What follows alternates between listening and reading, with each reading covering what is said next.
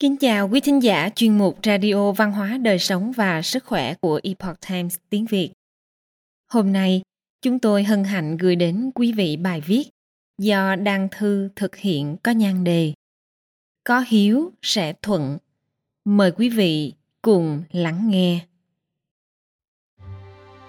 Dân gian có câu mùng 1 Tết cha, mùng 2 Tết mẹ, hàm ý rằng dịp lễ Tết cổ truyền của dân tộc là thời điểm sum họp của mọi gia đình.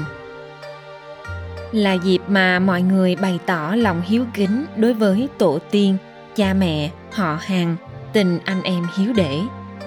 Trong tiếng Hoa, từ gia trong gia đình cũng chính là từ gia trong quốc gia. Mối liên kết giữa gia đình và quốc gia có nội hàm sâu sắc. Bởi vậy thánh nhân mới giảng phải tề gia rồi mới trị quốc và bình thiên hạ. Sự hiếu trong gia đình là cái gốc để phát triển lòng hiếu trong xã hội. Khổng tử nói, hiếu là cái gốc của đức. Giáo hóa đức hạnh đều do hiếu sinh ra. Thân thể, da, tóc là nhận được từ cha mẹ, không được hủy hoại, là khởi đầu của hiếu. Lập thân hành đạo, lưu danh hậu thế để rạng danh cha mẹ là tận cùng của hiếu. Đạo hiếu bắt đầu phụng sự cha mẹ, tiếp đến là phụng sự quân vương, cuối cùng là lập thân. Người xưa nói, hiếu có ba tầng thứ.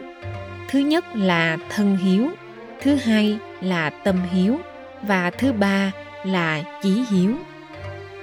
Thân hiếu là cung phụng nuôi dưỡng cha mẹ, khiến cha mẹ được ăn no, mặc ấm chăm sóc khi cha mẹ lâm bệnh, khiến cha mẹ không phải lo về cái ăn, cái mặc, vui hưởng tuổi già.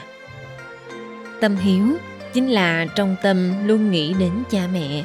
Lời nói phải để cha mẹ thuận tai, làm việc phải để cha mẹ thuận mắt.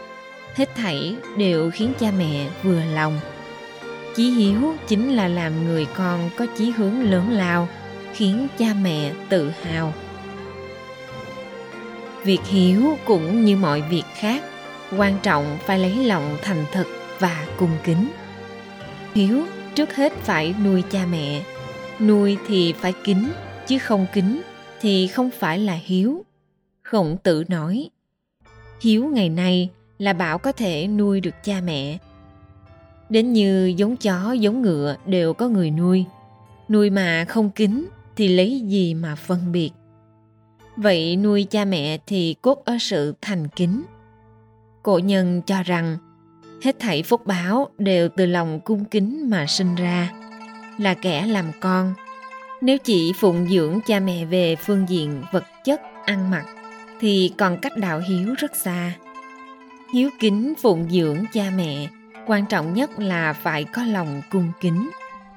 Nho già giảng rằng, người hiếu thuận với cha mẹ tôn kính anh chị mà lại thích phạm thượng, chống đối cấp trên thì rất ít.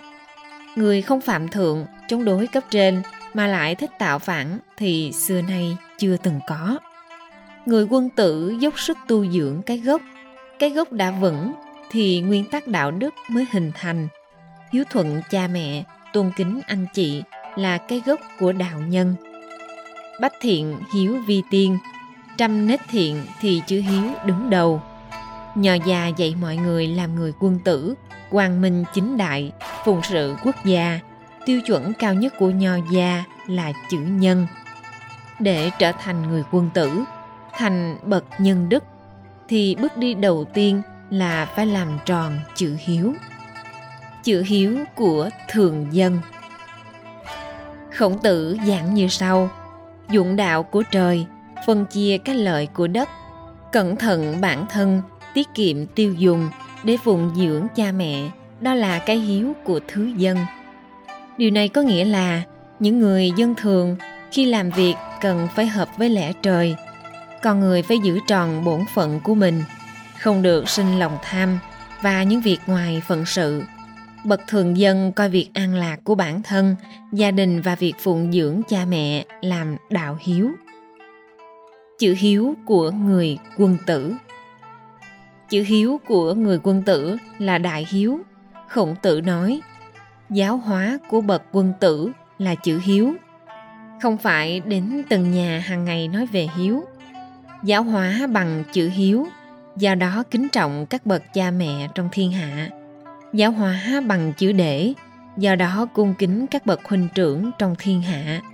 Giáo hóa bằng chữ thần do đó tôn kính các bậc quân vương trong thiên hạ. Điều này nghĩa là đạo hiếu mà người quân tử tuân theo không phải chỉ giới hạn trong những người nhà của mình, mà trái tim người quân tử ôm trọn thiên hạ. Nhân từ bác ái, coi tất cả người trong thiên hạ như cha mẹ và anh chị em của mình. Kiểu hiếu thuận này có thể khiến con người trở nên nhân từ và bác ái hơn chứ không phải là sự ích kỷ và hẹp hòi. Cho nên, chữ hiếu của người quân tử là đại hiếu. Chữ hiếu của bậc thiên tử. Chữ hiếu của các bậc thiên tử, khổng tử giảng như sau. Người yêu thương cha mẹ sẽ không ác với người khác. Người kính trọng cha mẹ không khinh nhờn người khác. Yêu thương kính trọng là ở việc hết lòng phụng sự cha mẹ, mà việc giáo hóa đạo đức được thực thi cho bách tính, làm khuôn mẫu cho bốn biển. Đó là cái hiếu của bậc thiên tử vậy. Nghĩa là con người có thể coi thiên hạ là nhà, coi dân chúng trong thiên hạ như cha mẹ và con cái mình, mà thêm phần cung kính mến yêu, nên không dám oán hận và coi thường người khác dùng nhân đức để giáo hóa và trở thành tấm gương cho tất cả người trong thiên hạ noi theo. Đây chính là đạo hiếu của bậc thiên tử, thánh nhân, minh quân. Tức là, bậc thánh nhân hiếu thuận, dùng lòng nhân từ và tình yêu thương bao la để tạo phúc cho tất cả chúng sinh trong thiên hạ. Do đạo hiếu là việc quan hệ luân lý chủ yếu trong gia đình nên rất dễ đem đến sự cộng hưởng về tình cảm của mọi người. Từ đó, trong tình thân luân lý đã dẫn xuất ra quan niệm hiếu trị, nghĩa là quản lý xã hội bằng chữ hiếu. Đó là đưa đạo hiếu mở rộng đến cảnh giới trị quốc, bình thiên hạ. Đạo hiếu là việc thiên kinh địa nghĩa, là tình cảm chân thành nhất tồn tại ngay sau khi con người sinh ra. Chúng ta thường nói, hiếu thuận tức là nói, có hiếu thì sẽ thuận, người thiện sẽ thuận theo tình cảm chất phát nhất này, để làm nên sự nghiệp lớn.